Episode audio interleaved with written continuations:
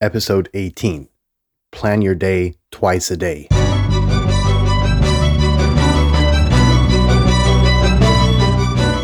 You're listening to the very best podcast in the world on health, wealth, and happiness. Please remember to leave a review and share with all your friends and family. And here is your host, Lars Hilser.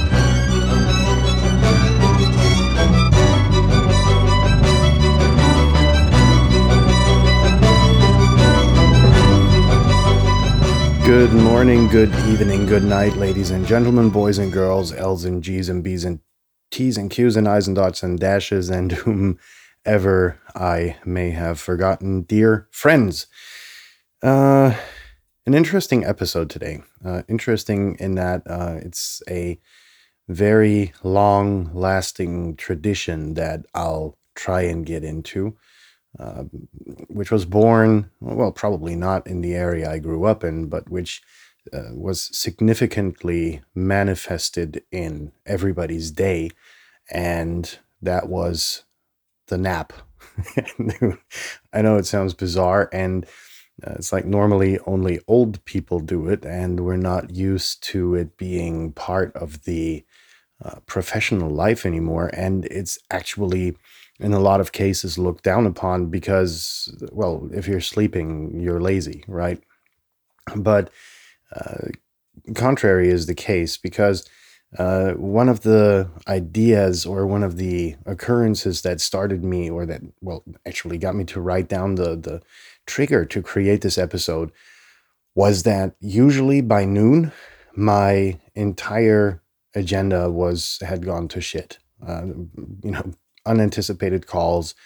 Uh, no matter how early in the morning you get to the office, it's rather sooner than later, people will have figured out that you're there early. So they're going to just bombard you with uh, shit that you've got in the office when you get there, which, you know, kind of uh, sinks your entire day, uh, entire day's plan uh, before you've even got it started. So you have to reconfigure, reschedule, etc., etc. And that was the idea basically to uh, start this uh, start out this episode. And um, let's get to the traditional part first. Uh, i grew up in a very very very small village in germany. And needless to say the entire economy essentially was focused around i think the local bakery shop which was you know had you know, chewing gum and candy and the very, very, very bare necessary necessary items, uh, you know, your light bulb or your batteries or whatever.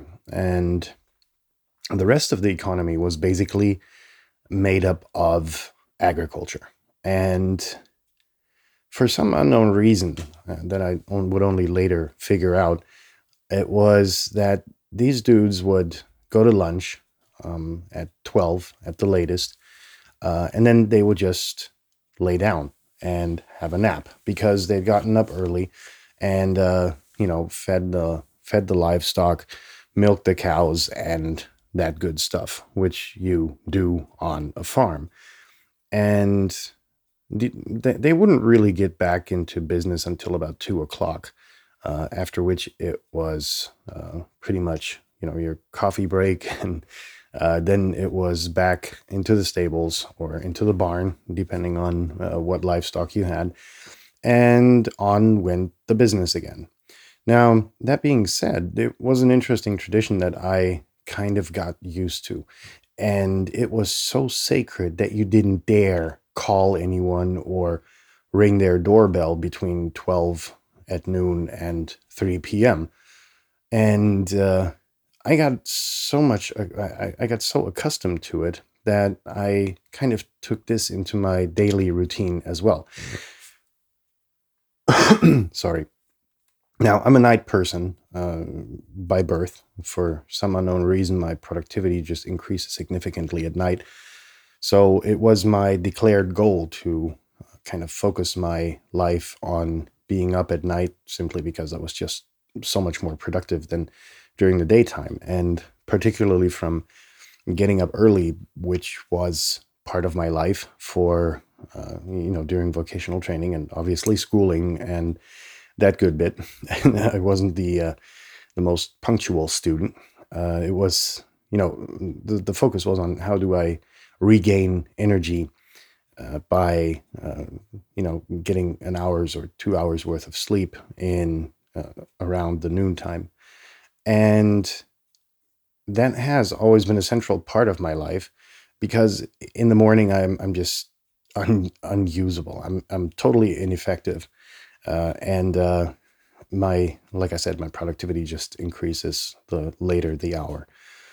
Now, this didn't fly well with some of my clients, obviously, because, you know, if you're working as a consultant and from 12 until 3, you're just unavailable, um, that doesn't go very well. So I shortened the the sleep time, the actual sleep time, uh, to about half an hour, which you know you can do pretty much anywhere. Uh, you know, you hide you hide in a toilet, or you uh, you know just use the lunch break of the others to um, rest your head on the desk, and you know I could fall asleep within probably seconds. I trained these power naps uh, very well, and during one project, I just couldn't do it because the schedule was so tight that uh, it was impossible and unthinkable to do that. And I noticed that uh, the entire project essentially went to shit. Now, there were other factors contributing to that, but I believe that, you know, moving away from this uh, central part of recharging your batteries was, at least in parts, responsible. Now, that being said, uh, I mentioned earlier that I kind of went into this power nap mode, which still gave me the opportunity to uh, dive under between 12 and about 2 o'clock. And I used the rest of that time, so an hour to an hour and a half, to basically reconfigure my schedule. Because as I mentioned in my introductory words, uh, by 12 at the latest, your entire agenda for the day has gone to shit. And so it's about, you know, rescheduling appointments that you have um, rescheduling tasks that you wanted to get done, uh, shifting around stuff that you need to get done immediately because people are waiting for your call or are only available by phone and not by email, and so on and so forth. And this hour and to an hour and a half, which I then started to use, was um, insanely productive because at the end of the day, when everybody would leave the office, I would have all of this stuff that needed immediate attention done, including the shit people had dumped on my desk before I arrived or, you know, during the morning hours, uh, which weren't my produ- most productive hours anyhow. And this gave me, or this took a load off my back, which was, uh, which had been unparalleled until that point in time.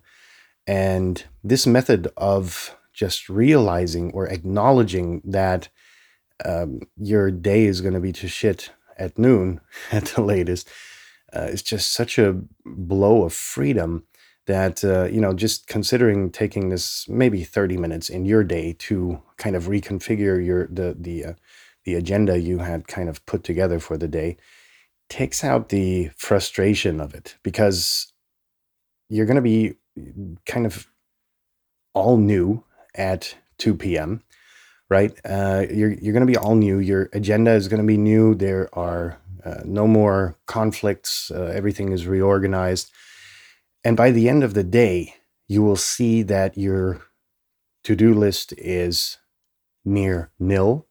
That your appointments are on track, and everything else pretty much you can take home. You know, your journaling, your uh, compilation of meeting notes that you had to do uh, and to put together report writing and all that good shit.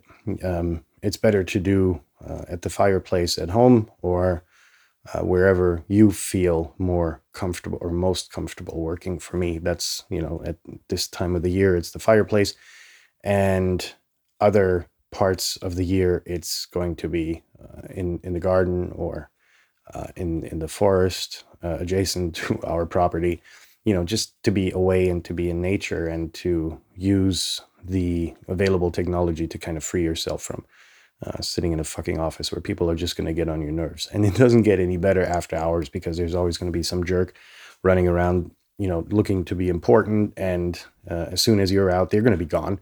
But they want to be present so that they are, you know, present for you to see. Not that they're doing anything, they're probably playing solitaire on the computer, but, you know, they're there. So, um, rant off. Uh, I think this is actually one of the best pieces of advice I can give any professional. You know, it's just um, do your thing uh, until noon. At noon, submerge, go away, uh, get the hell out of the office. You know, take your uh, take your agenda, take your to do list, uh, and during this hour or hour and a half, while m- more likely after you've had lunch, just reconfigure your day, uh, try to put the pieces together, and uh, then you should be very, very, very good to go.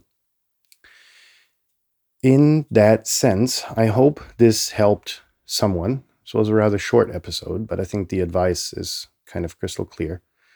Uh, the advantages of being actually finished with your to do list and your calendar and your journaling by the end of the office day is much better than you know leaving stuff laying around and coming back the next day because just shit just tends to pile up so i think the advice and the benefits are pretty pretty pretty clear and in that sense i wish you a very productive day and or a very good night if you are in that time zone of the world uh, a lot of thanks goes out to all of the listeners from uh, South Africa.